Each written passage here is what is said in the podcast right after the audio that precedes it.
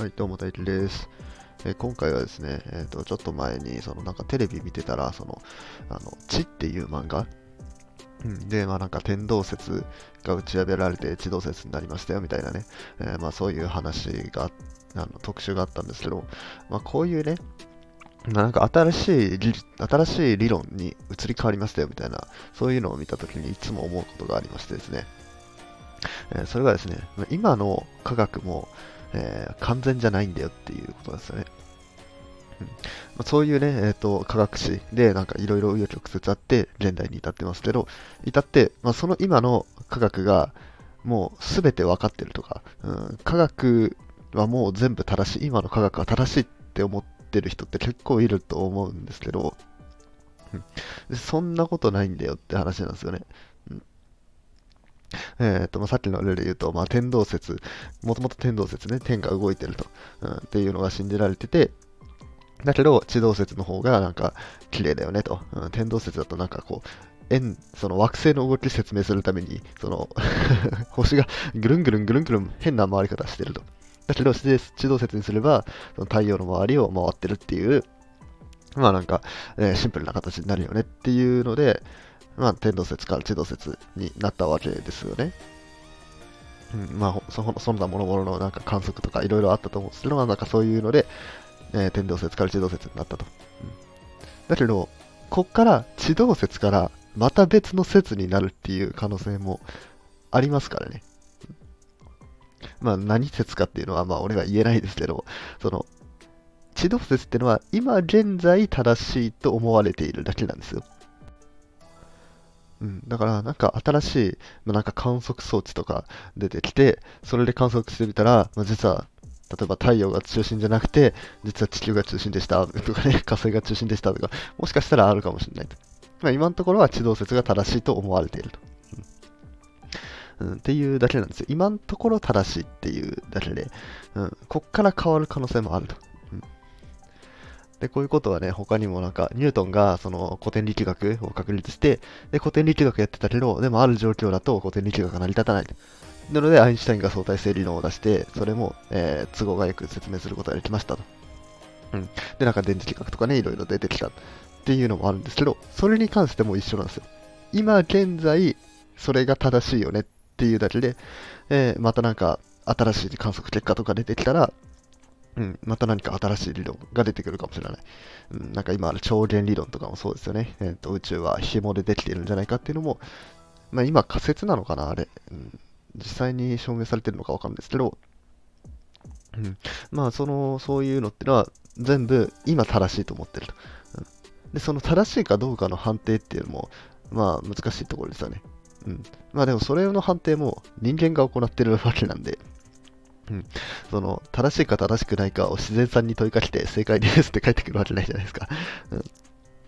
だから人間がいろんな観測して、いろんな、えー実験をして、で、それで、えーデータを集めた結果、これは、まあ今のところ正しいだろうっていうふうに認めてるわけですね。だけど、やっぱりそういう新しい結果とか出てくると、まあまたその理論も移り変わるかもしれないと。うんでこういうのってあの病院とかそういうのでもそうですよね。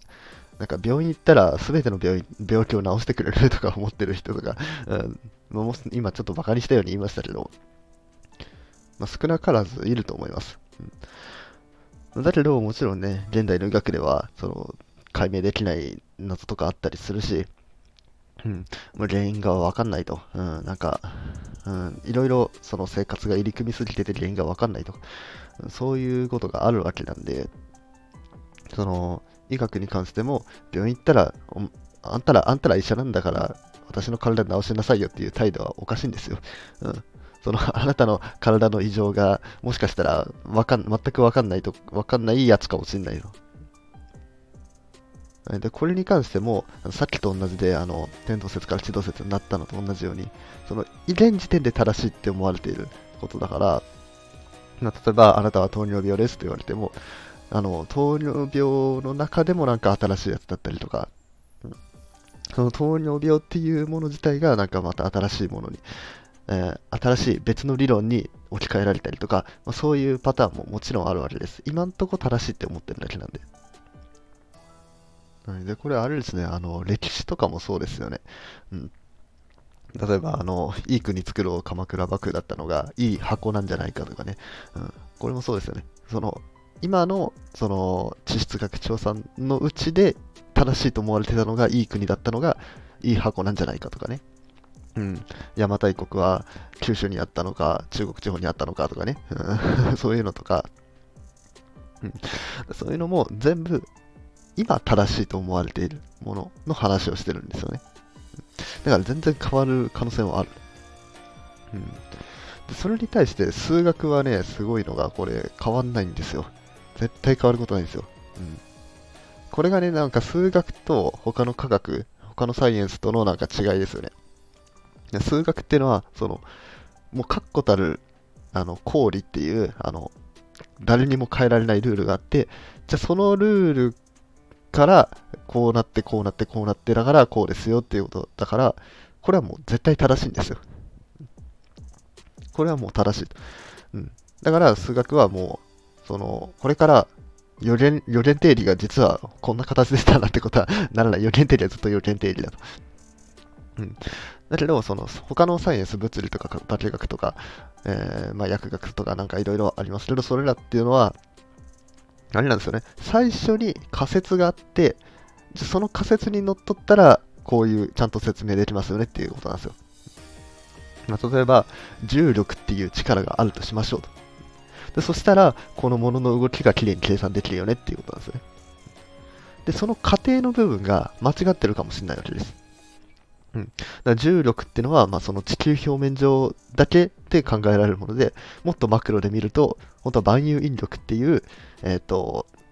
互いの質量に比例して距離の2乗に反比例するような力が働きますよっていう風になるわけでした。うん、はい、なんで、その、もし重力を使って天体の運動を計算しようとすると、間違ってくるんですよ。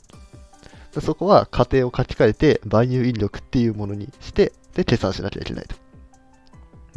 で、この過程からスタートしてるんですね。まあ、例えば相対性理論だと、光の速さはどんな速さの、どんな動いてる人から、どんな速さで動いてる人から見ても一緒だと。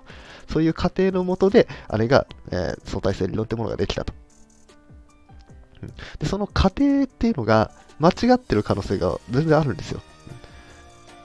天動説では、えーと、地球が動いてなくて天が動いてるっていう前提のもとで、そういう過程のもとで考えられる。で、その過程が間違ってたと。実は地球が、えー、地球が動いてて太陽が中心にあると。じゃその過程のもとだったら、まあ、これまた計算うまくいくよねっていうだけで、もしかしたらまた別の過程が現れるかもしれない。火星が中心ですとか言い出すかもしれないし、えー、中心なんてないっていう過程があるかもしれないと。だけど、数学はそういう過程が間違ってるなんてことがないんですよね。うん、数学における公理、まあその過程の部分、公理っていうものは、その、まあ、誰もがそうだよねって認めるようなものじゃないとダメですよ。例えば点は大きさのない部分であるみたいなとかね、うん、線は点を連ねたものであるとか、そんな当たり前するんですよ。本当に当たり前するような公理っていうものから基づいてるから数学は普遍なんですよ。はい。なんでね、あの、ぜひ皆さんね、こう、普遍の真理であるような数学を学んでもらいたいなと。うん。あと、それと同時になんか他のね、えっ、ー、と、サイエンス、物理とか、化学とか、なんかいろいろ、地学とかいろいろ学ぶ際は、あくまでこれは現時点で正しいだけだよっていうのを、まあ、頭の片隅にね、あの、置いといてもらえればなと思います。まあ、そしたらなんか新しい理論が出てきて、これまでのが間違ってるんじゃないかみたいなね、そのような時に、まあ、なんか、そんなわけないだろうみたいな不毛な議論は避けられるというわけですね。はい、というわけで今回は、えー、まあ、科学っていうのは未だ不完全なんだよっていう話をしていきました。えー、この放送ね、面白かったなっていう方は、えー、いいねとかフォローなどお願いします。で質問とかリクエストもね、コメントなどで募集してます。はい、それでは、バイバーイ。